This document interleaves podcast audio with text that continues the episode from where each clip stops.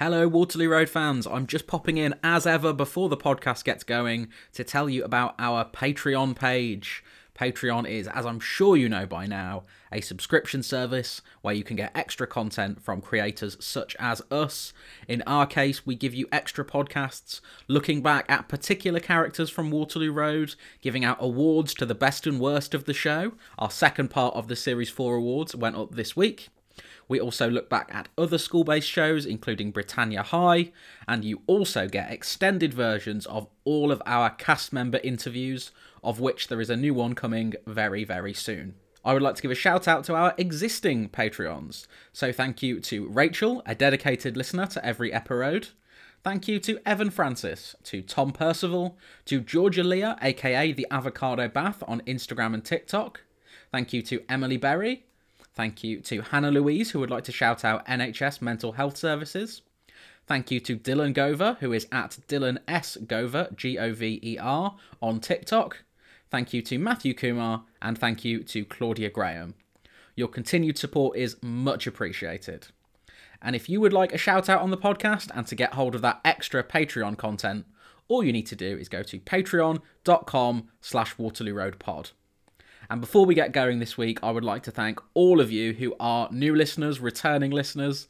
After the Waterloo Road announcement last week, we have had our best week ever for downloads of the podcast, um, our new episode on Friday, and also our emergency podcast speculating about the future of the show. It's a very exciting time to be a Waterloo Road fan and to be recording a podcast about Waterloo Road. Um, so thank you to, for your support and uh, I hope you continue to listen and continue to enjoy our discussions of this mad show. Now, without any further ado, let's get on with this week's podcast.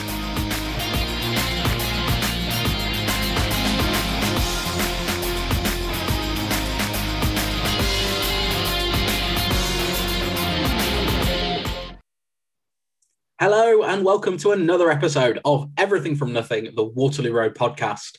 I am your host and quite buoyant Waterloo Road superfan Tom Beasley, joined as always by Luke Stevenson, who, from his facial expression, I don't think is as into these final two episodes of the half series as I am.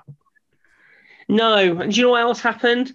I thought again. I keep doing this. I keep deluding myself into thinking we're halfway through. We're nowhere near halfway through. those two shorter series at the start really do me in because I'm like, this must be halfway through now. But no, this is episode 70, no, 69. of, of so much, we've got so much further to go. Plus, of course, the uh, short lived web series Waterloo Road United, which we'll have to get to at some point. So what? Is that about a football team? No, sorry, it's Waterloo Road Reunited. Oh, I don't like that. And it's either. like so it's it's when the current crop of like speaking character kids, so it's like Alicia, Danielle, Bolton, Philip, when they yeah. all leave, they did like a little um, web series where they caught up with them. I think it's only six or seven episodes. What with the caught with the characters? Yes. Okay, I, I hate that. it's, I can't remember it that much. I imagine it in my head now as like when Glee did the New York stuff after they all graduated. I never got to the end of series two of Glee. Really? Yeah. I, oh well, I watched I, mean, I say really. Series, I say really like there was brilliant stuff after that. there wasn't. it's a show that very much peaked early. But what I will say about this episode and the next one is there is some capital A acting happening in these episodes, and I think some, you know, and this is this is intentional, some capital R writing happening in these episodes. what you very much have the vibe that they realize they'd only contracted the actor who plays Max for 10 episodes and then they bloody panic and just go right we need to rush this arc out as fast as humanly possible and then he just goes straight off of the deep end. You know what? I loved it. No I loved it. I didn't care enough. it was just so silly. Just when he just starts yelling vermin at a child in the school corridors. So good, so good. Um, yes, we've kind of alluded to this off cam- off cam- off camera. He says like we filmed these. Um, uh, it's gonna it's gonna be a difficult one for us to discuss because half of the episode is really silly and half of it is incredibly serious. Yeah, and as you know, we're we're not the most confident at straddling these issues. We try our No. best, but it, it, it's a choppy area for us. So I suppose But this is by, I suppose we- this is by way of an apology. Why don't we now just agree that the serious stuff in this episode was handled quite well, apart from Michaela's weird mention of girl gangs? Yeah. Other, other than that, that was all handled quite well. Lindsay, Lindsay, mm. I've come to tie a knot on a storyline. Look, I know you just admitted to killing your father in anger after years of sexual abuse, but I need to tell you, we're not doing girl gangs at school anymore. That's done. yeah. yeah, we're bringing an end to Braveheart So- in the playground. Now that we've agreed that that half of the show episode is really good, let's just not talk about it anymore, and let's just talk about all the silly stuff. Don't think that's an option. I don't think the format of the podcast will allow that. Uh, I don't know, some some good editing might. Well, you've only got me, so that's that's a problem. um, so yeah, the episode begins. It's the day of Lindsay's trial. Um, Emily is at school. She's very uh, hopeful. She keeps making references to her mum being out today. Um, Lindsay, who is of course going to the trial to give evidence, um, is more cautious about the whole thing. Uh, she's very concerned about having to talk publicly about what happened to her uh, and, and whether that will be enough uh, to to clear her mum's name. So that's all hmm. very serious. Meanwhile, Max wakes up in his car outside Kim's. Why? How did he get there? What did he do? It's so weird. And then he just kind of gives us overwhelming levels of housewife presumption when Kim discovers him. And he's just like, right, can we discuss this after inside? I'm famished. I want some breakfast and to have a shower. And it's just like, what? You don't just Yeah. have to turn up and say these things. It is like one step forward from make me a sandwich, isn't it? It's really like so. Yeah, what, what he says. I've had enough of your belly aching. So what he says is he's moved out of the, the family home. He's told uh, Jennifer that, it, that it's over, and, and he's moved out, and now he's living in his car, which is parked outside Kim's. Um, Max seems to think that this will send Kim flying into his arms, um, but she's not as immediately sure and about being excited about this as he is. Historically, sleeping outside of women's homes when they don't invite me to hasn't worked out well for me romantically. No, I can't I can't say how it will work in the future, but historically it hasn't worked.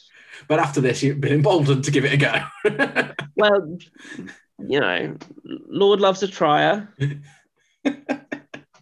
Um, so uh, Michaela, bafflingly, has decided she wants to go to Lindsay's trial and sit in the public gallery because it will be great fun, and they get to hear all of the drama.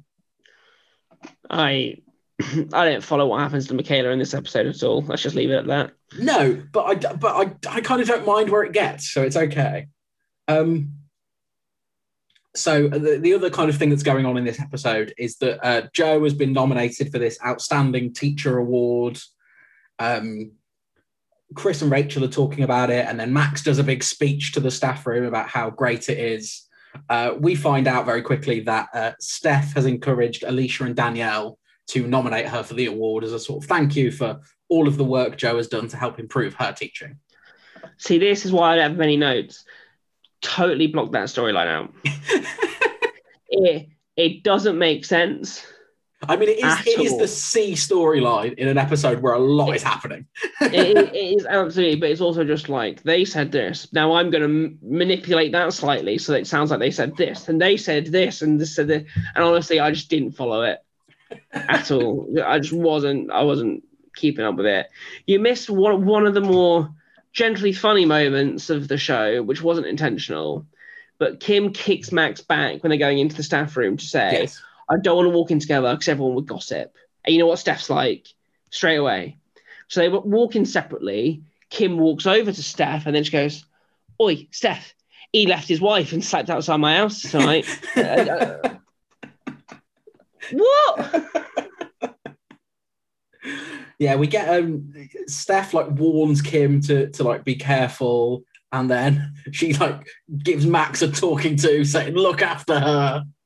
And then I, I think we're supposed to believe that that little talking to is what informs Max's behavior throughout the rest We of the episode, We are supposed to think that, yes. which is insanity.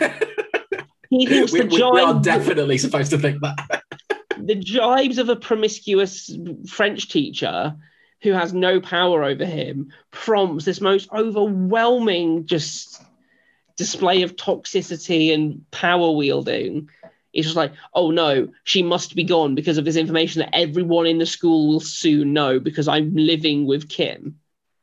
The jibes of a promiscuous French teacher definitely sounds like a New York Times column that'd get a TV series.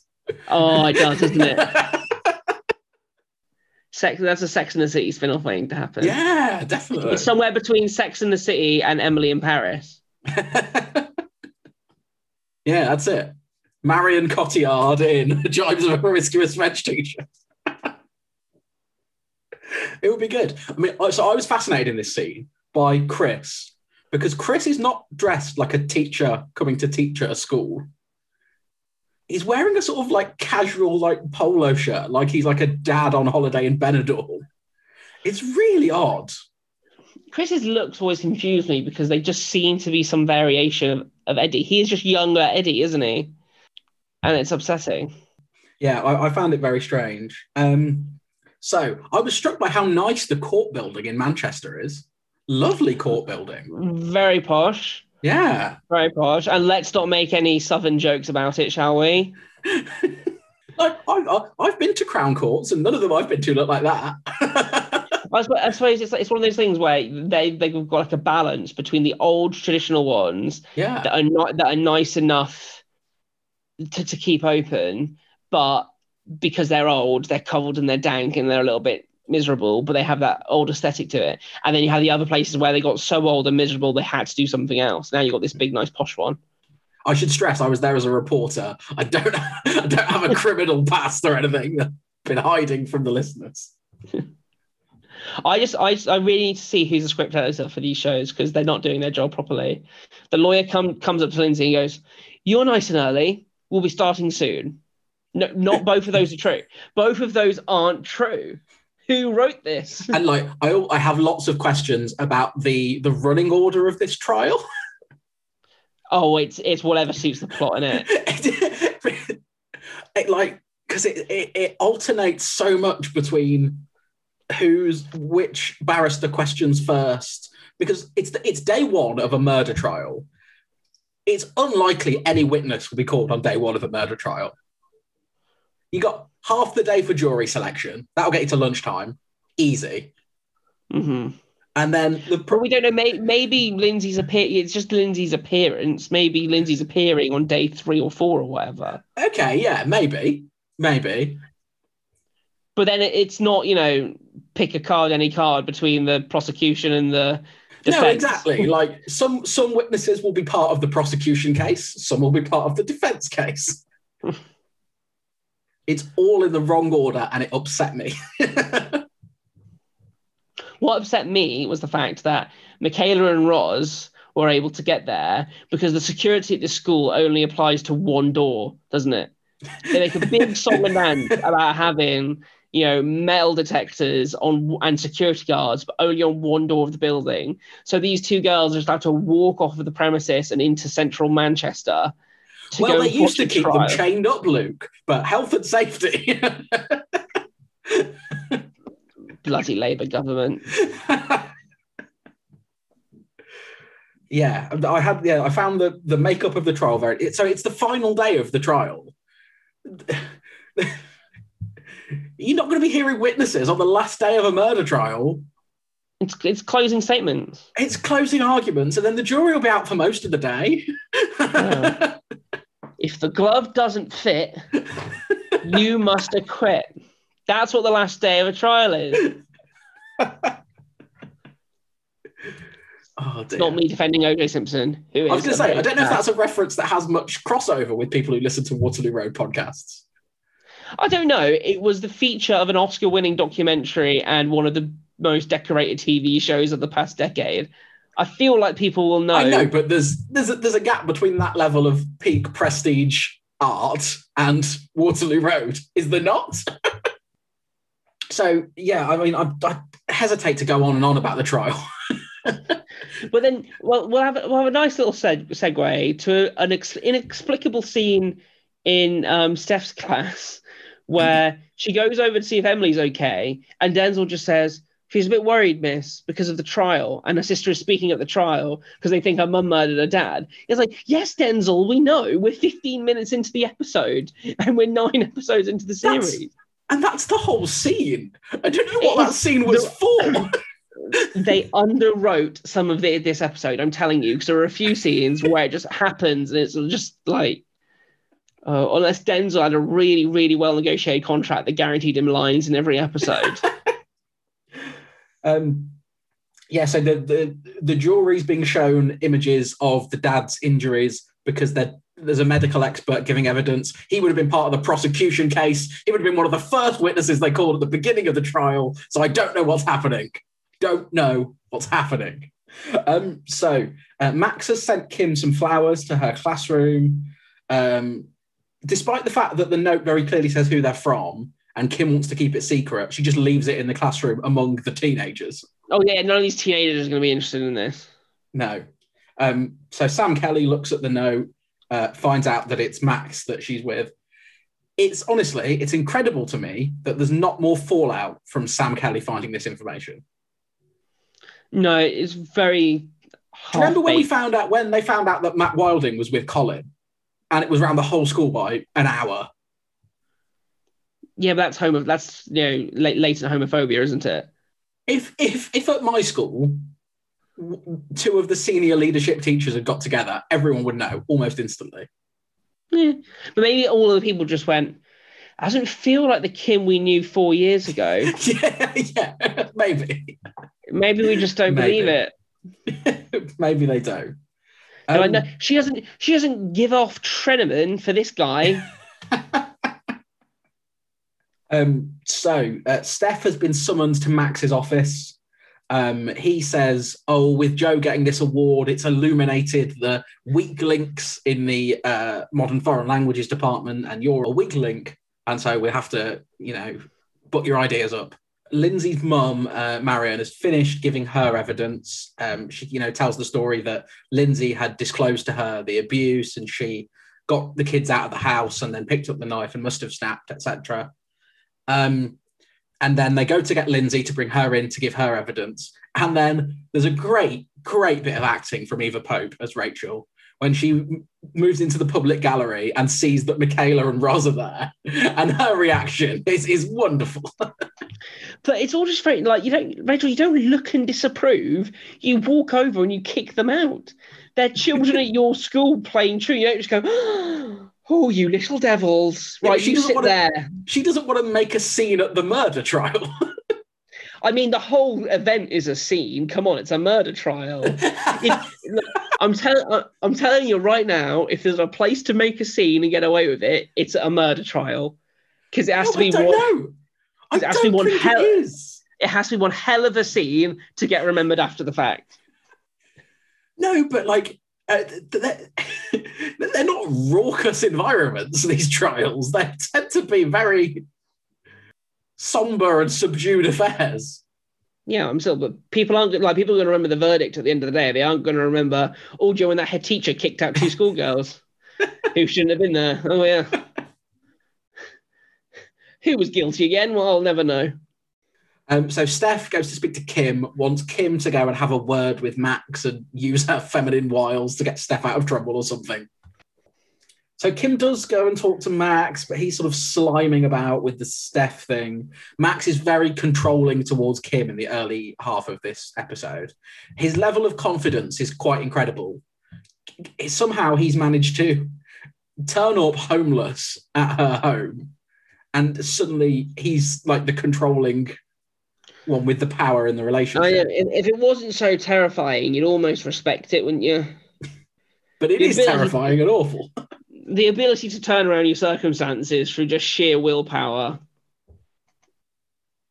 Um, so we then got a scene which initially filled me with hope, and then when it actually happened, it filled me with dread. So Rose arranges to have like a coffee or something with Tom and have a conversation with him, and I was like, oh, uh, "Rose, a storyline? some Yeah, dialogue that isn't just blindly supportive of Tom.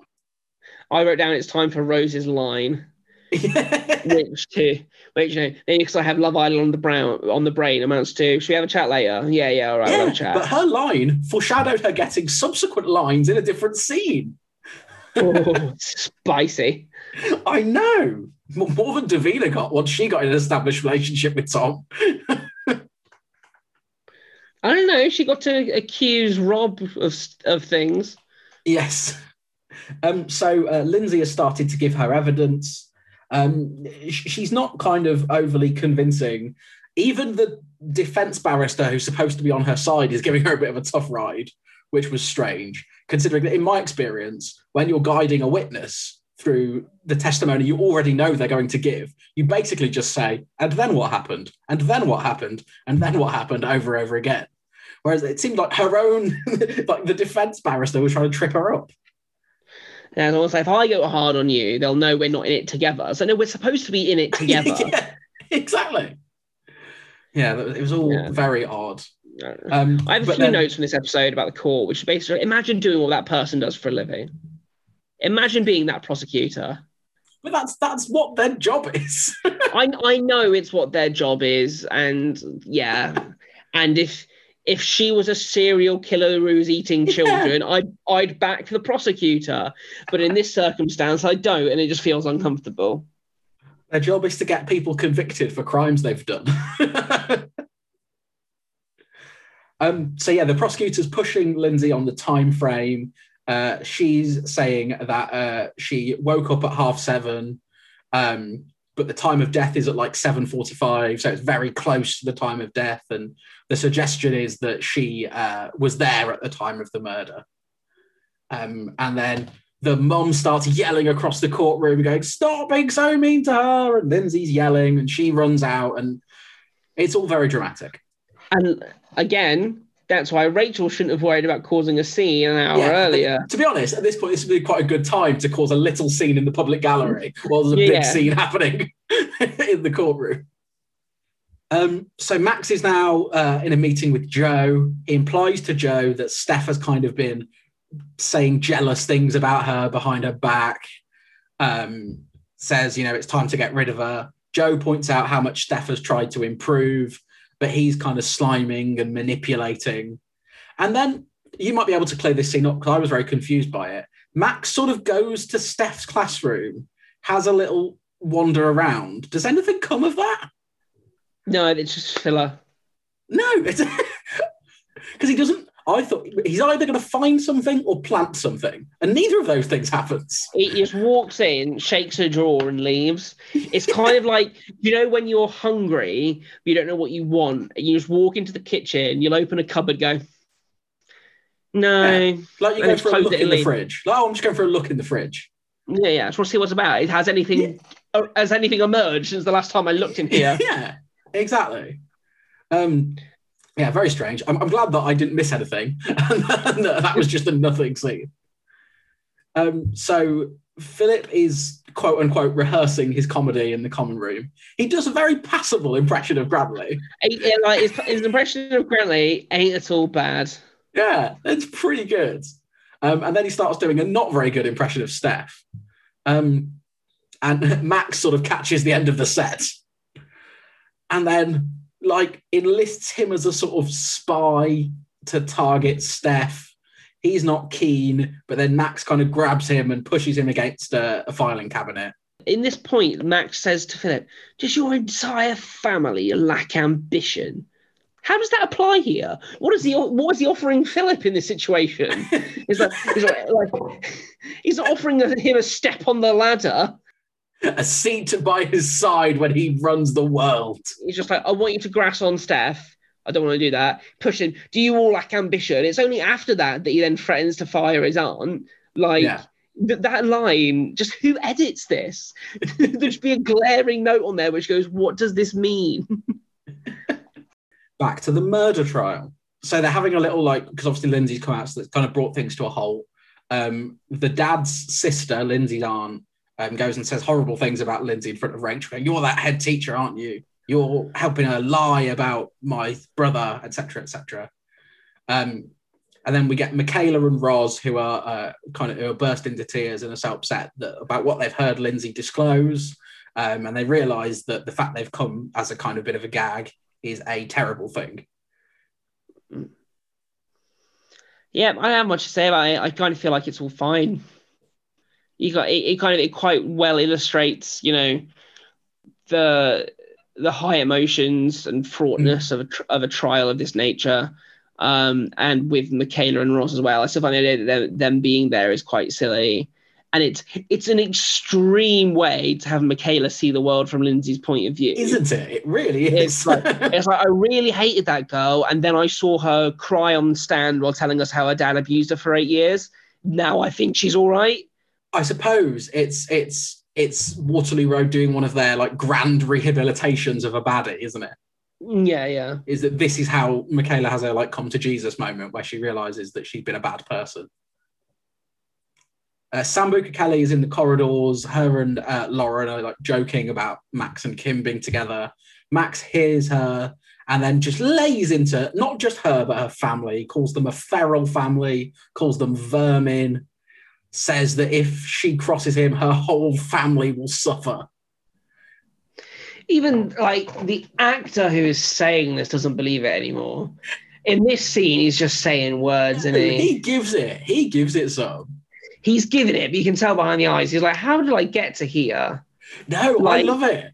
Because Five- I mean, Five five episodes ago, I was, you know, I was out of touch and a hard ass, but all in all, I was making a bit of progress and maybe I was seeing the world from a different perspective. Now I'm just calling a child and her family gutter children.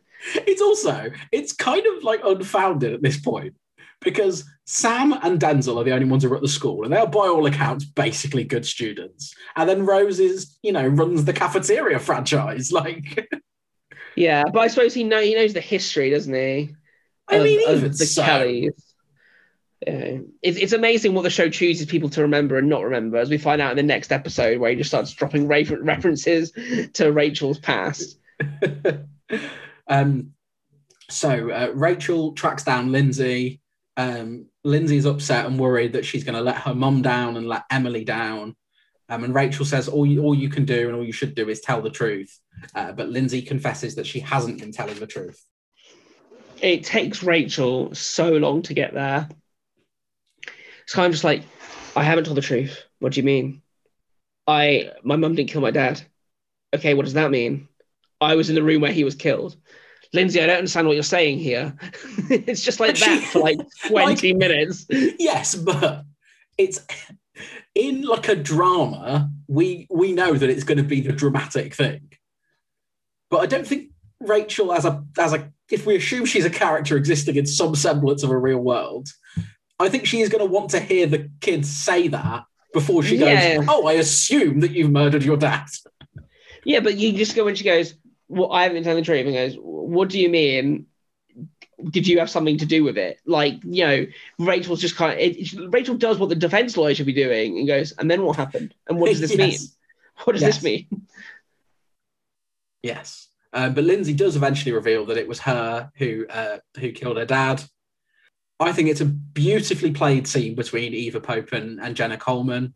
I think it's actually, especially after the kind of histrionics in the courtroom we saw, which were a bit ridiculous. I think it's nice how quietly played it is as a scene. I think it really, uh, you really feel the gravity of what's being admitted to, and um, I think the two performances really help that. Yeah, definitely. In, in a loud show, it's a quiet moment. Mm. Um, again, where where is this courthouse? Because in the background, it has the most picturesque sights of Manchester, and it's like it's like thirty stories up. Yeah, it is. It's, it's it's like a skyscraper court. It's very very bizarre. Uh, one one would suggest maybe it was filmed in a different building. That's what I mean. The, lo- the location scouts weren't working in tandem, were they? so here's what we got for the courthouse. Because yes, courthouses I remember traditionally are thirty stories high. So Look, they wanted the dramatic skyline, and who can blame them? yeah, nothing is more dramatic than the Manchester skyline. Um, so back at the school, um, See, I've definitely got Love Island on the brain because I've written Jo pulls Steph for a chat. Look, I just I just want to see where your head's at. Um, how are you thinking? And then somehow Hugo friend zones them both. so, so this scene, for some reason, Em, Lindsay's sister, is in the staff room with Chris in his like Benidorm shirt. yeah, Chris is now taking, despite the fact that Lindsay was in her own class this morning, Chris is now just walking her classroom to classroom. It's and does take her into the staff room for what I, you can assume is like lunchtime. Um, so while all this is going on, Jo pulls Steph for a chat. They have a big row. Steph calls her a backstabbing Judas. Um, and obviously, Em's hearing all of this, and everyone's trying to tell them to stop arguing because there's a student in the room. Do you feel like once you've called someone a backstabber, you need to use the word Judas? It kind of feels like it. it's a tautology, I think. yeah, yeah. It, it kind of it, it feels like you can use one word, but not both. like what one implies the other. Yes, I, I think so. Um, so Steph is then angry at Kim because Kim was supposed to sort it out. Um, so uh, Sam has obviously gone to talk to her mum about the fact that the executive head of the school called the entire family vermin. Um, Rose is very upset about this, understandably, uh, but Tom is very evasive about the prospect of getting involved. Um, presumably given his own track record of insulting this particular family. oh yeah, yeah, absolutely. Yeah. Compared to what Tom's done to his family in the past, what Max has done is quite light. But it, it just it, it's so strange because then we get the scene where Tom goes to Max. Um, and this is not the Tom Clarkson of old, who would have No, just gone in and punched him in the face. Yeah, that's one of my questions about all of this is just like where Tom's like utter cowardice comes from. yeah, yeah. And it's like it's like it doesn't feel like we've had enough interactions between Tom and Max. Like No, we're supposed exactly. to know we're supposed to know Max on reputation. He's not the person you go and speak to about this. But Yeah. for Tom, who we've known for four years, to be afraid of Max, it feels a little bit odd. And it's just it works. He walks in, he just brings up the sentence, and Max immediately is able to weaponize his job against him. And it's like it's it's quite a good insight into how Max is able to wield so much control. But in terms of like it throws Tom's character out of the window to do it. yeah, it just feels like we've missed a step in that that story as to why Tom would be so like uh, reluctant to to kind of wade in. But we do get some delicious uh, evil Max acting where Tom Tom goes in and says, "Oh, I've been speaking to Rose about this," and he just goes, "The dinner lady." It's oh the dismissiveness. Oh, so Tory, isn't it? It is. It is. So uncomfortably Tory. He's the sort of person that like Andrew Treneman would have had to like awkwardly be friends with at uni because they were in the posh group. Yeah, yeah. It's a bit. He's like he's a bit too full on for me. Yeah. He- Sometimes he snips, he slips out of the dorms and goes to these meetings, and apparently th- those meetings aren't great. no. Um, uh, back with with Lindsay, we get a really lovely line between Lindsay and Rachel. Uh, Lindsay's really upset that she's like at the the way it's going that her mom's going to go to prison and take the blame for this, and she asks Rachel what she should do, and she says, Anyway, I've got it. No, Rachel says, if you both say you did it, you both get off. what I was going to say was that Lindsay says to Rachel, um, Uh, please tell me what to do. You know everything. And it's a really nice moment of that dynamic where a, a kid who's at their most vulnerable goes to the teacher thinking that teachers have infinite wisdom on everything. And it's a really kind of nice moment of, of the contrast between Lindsay having to realize that actually sometimes the adults don't have all the answers immediately some things are too complicated, too messy, and too much of a, a difficulty for anyone to have an easy answer, which I think is really nice. No, I, I, I- there's a lot of times throughout this episode I just kept thinking, at some point someone's going to tell Rachel she's too involved in this, right? We see Like- this is all right, Max. The head teacher of this school is currently the number one caregiver to this child. It's a little bit off, isn't it? No, I think I think she's doing her job Mm, okay. and doing it well. Um. So yeah, we get we get all the the Max stuff. Um. So Lindsay's evidence now happens, and and she recounts how uh, the thing that sort of triggered it all was that her dad had arranged for her and her mum to go on a shopping trip, and she realised that he wanted to get Emily on her own.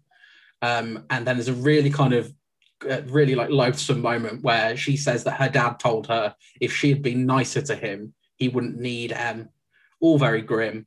She confesses, I killed him. I'm glad he deserved it. Um, and then there's a, because it's this show, they like to undercut the really good work they've done by then doing a ridiculous scene where she tries to run to her mum in the dock and she's dragged away. And it's all very shouty and histrionic um, so uh, Max and Steph are having another meeting. Max says that uh, Jo has made an official complaint after the argument they had earlier. Um, Steph said, "Also, you're you're firing me." Um, he says, "No, I'm suspending you, and then I'll fire you." Sounds Um, kind of the same. It is. It is. It is the same in practice. I don't like Max. He's manipulated the situation here. But Steph has been due a firing for a good five years. like he's not the first to try. Let's face it. and he's just the one who came the closest. And then suddenly Rachel's just like, we like, I feel like when Rachel gets back at the end of the day, she'll be like, no, not Jo. Not Jo. Not Jo's gone. Goes, And Steph too. I'm okay with that. but not Jo. Not our Jo. Um, so uh, Alicia and Danielle um, see Steph packing, um, and Steph says, "Oh, be careful who you're nice to. No good deed goes unpunished. A- ask Miss Lipsett if you want to know what's going on." Um, which leads to a bizarre scene where uh, Jo walks into her classroom, and Alicia and Danielle have led the whole class in showing their backs to Miss Lipsett, so that it will make us make it easier when you stab us in them.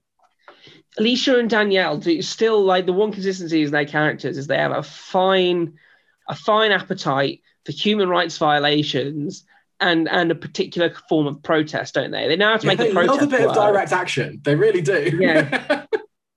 Yeah, you know, at some point they thought, right, can we get a tank, and can I stand in front of it? It's like, no, we don't. We don't have the time for the tank. all this is going on. Uh, the trial has finished. Lindsay's been taken to a police car, and then we get the scene where Michaela rushes up to her, apologizes for everything, goes, "The girl gang stuff is over." Because we were all, I think, of everything that was going on in this episode, we were on tenterhooks about the future of the girl gangs. We was like, with Lindsay gone, that's a power vacuum. You know, we all saw what happened when Lenin fell. Only someone worse took his place. But no, so th- thankfully the show wraps up the, the girl gang arc of series five. yeah, But to be fair to all the actors, actors and actresses, they got through the whole series saying the words girl gangs and didn't crack up once, which is admirable. Admirable, really. but I think at the time that was quite a big news thing, wasn't it? What, girl gangs? Yes, because like it was like the, the tail end of the like hoodie era. Mhm. No, when I was at school, I just called I just called them girls who wouldn't speak to me. That's what you called all the girls. they didn't have to have gang affiliation to fit into that. but they all did. all with hired muscle.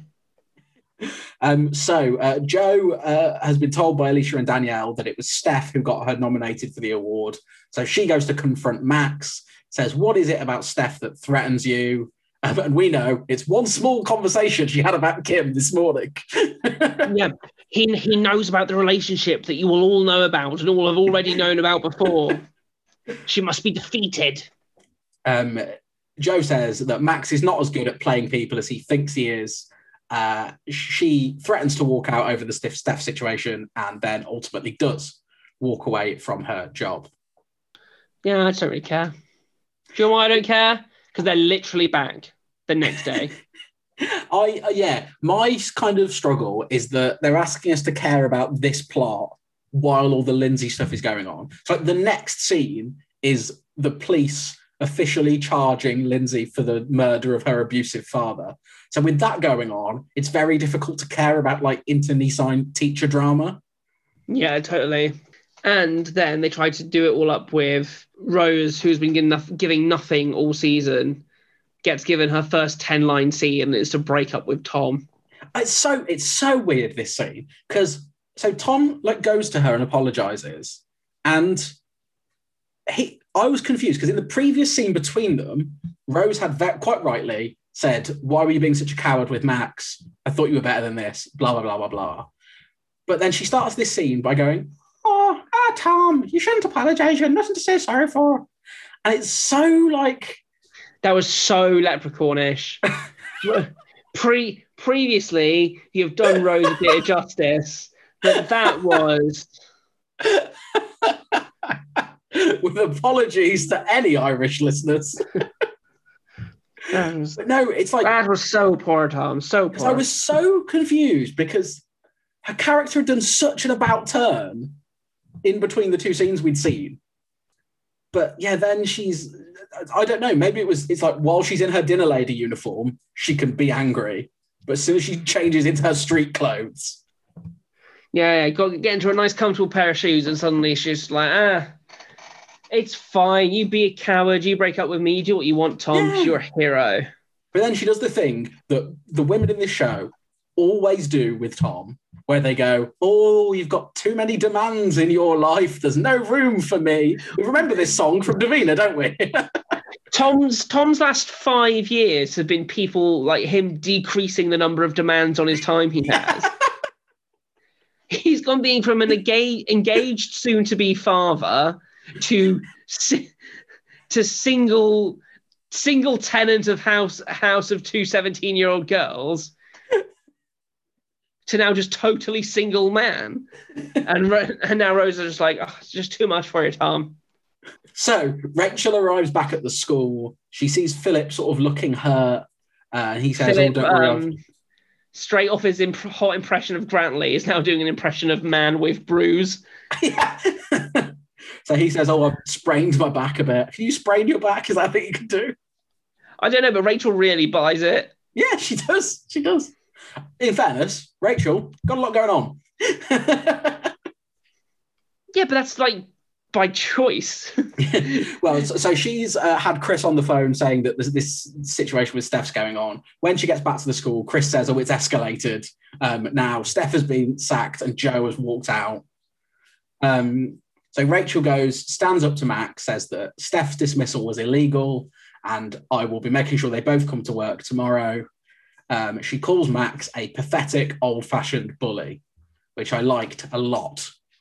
yeah, I guess he is. He is. He is. Um, so Rachel goes to find Steph and Jo, who are at the pub, tells them to come back into work, and then we get a shot of Max with angry music playing as he like throws everything off his office table as the episode Why? ends. Why? Nothing he does in this episode makes sense. But I, I just I don't have a problem with us having a hissable villain. I know, but I just wanted to make like I don't mind when they're like a caricature, like the Stuart Hordley bloke or um, Flick's dad or whatever, because they weren't they weren't central to the show. They came in, they did villainous things, it upset the apple cart, and then they inevitably left. This guy has been the centerpiece of the show for 10 episodes, so therefore you need to make what happens to him make sense. But from where he goes in episode one, from being a bit of a hard ass to here, where he's actively manipulating people. But it's like the thing is as well, and we can say this ahead of the next episode. The the most damning evidence against him is the tape, the the video recording. Yes. It never comes up. He doesn't try this with Rachel, who's seen the recording. I It's- was I was a hundred percent sure that when she started like chewing Max out in this scene and being like, "Oh, you're a terrible person. You can't have this control anymore. You're a bully." I was sure she was going to go, and I've got this.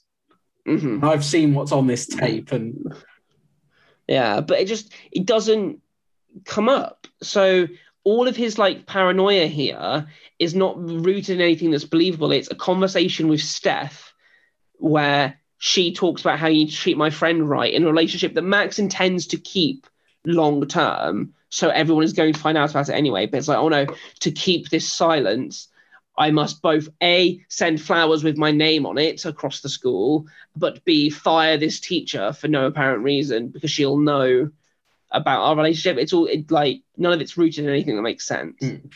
I, I think there has been a degree of escalation across the series. Like it is abrupt. I'm not going to tell you it's not abrupt because it is, but there has been a sort of a gradual, I guess, kind of losing of control. Um, and there have been near misses with Max. So the Helen situation was a near miss. There was um, the time he like went and it had to intimidate Rachel at home because he was worried things were spiraling out of control. When you know Kim found out that he was married and he had to kind of take drastic action there. So I guess it has been escalating and escalating and escalating. And then now his whole thing of getting rid of Steph hasn't panned out. Um, and so it, is a kind of, I think it, it, there, there has been an escalation. They are no doubt accelerating it. It's like when you were at like primary school, you were doing a poster with bubble writing and you start with big letters and they have to get smaller and smaller yeah. and smaller because you're running out of room. They're like, it's episode nine, bugger. We need to. We've written the word psych, and now we need to finish opath. Yes, yeah, exactly. And we have two inches of uh, paper to deal with it. Yeah, exactly. Um, so the next time trailer, um, it's this bizarre combination of clearly big storylines like um, Philip's bruise being discovered and him doing some stand up about Max. Um, Max giving like a negative assessment of the school and Rachel's leadership, and Kim and Rachel having a big argument, and then a weird subplot about Grantley dressing nicely. like, did that need to be in the next time trailer? I don't know. I just I'm I'm so concerned and it's a talent show, so you know Wonderwall's going to happen. Oh yeah, talent show, a talent show in the Greater Manchester area, no less. and the I what's the other thing? There's going to be a comedy montage. Yeah. I I don't want to be a part of this. but so this episode, um, we've obviously we have skimmed over the Lindsay stuff a bit because it is it's tough to talk about. Uh, but as this is Je- uh, Jenna Coleman's last episode, I think um, I think she's been a really good character on the show. Um, I think her commitment to the girl gang storyline early on was really good. Um, I think the way her, her, the big centerpiece scenes she's had with Rachel have been excellent. Uh, the ones in this episode are really good. I think they actually handle the storyline better than we would have much right to expect, given how they often handle storylines like this. Um, I think it's all really well done.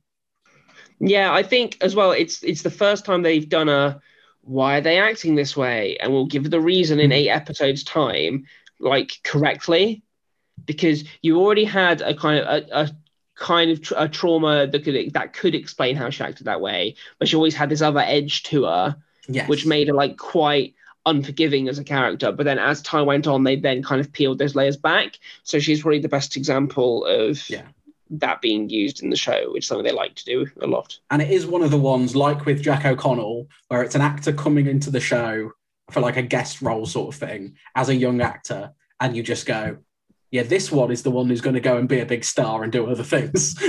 yeah, yeah. um, I don't know what I'm going to use as the play out song. I might use Hometown Glory. There are a couple of like moody ballads which are okay. There's a Bat for Lashes yeah. one which is f- fine. There's a Daniel yeah, Merriweather track which is okay. Daniel Merriweather. I've not heard that name in a very long time. Is he the guy who sang Bad Day? No, that was Daniel Powter. Lots of Daniels. And Daniel Powter was a proper one hit wonder because it was Bad Day and that was it. And even then, I think the version in the Alvin and the Chipmunks movie is better. now that is damning. I think the Chipmunks did a better version of this. I remember seeing that as like a gag when we were teenagers, going to cinema and seeing that film, and they opened with them singing "Bad Day," and I was just like, "Oh my god, this is so funny."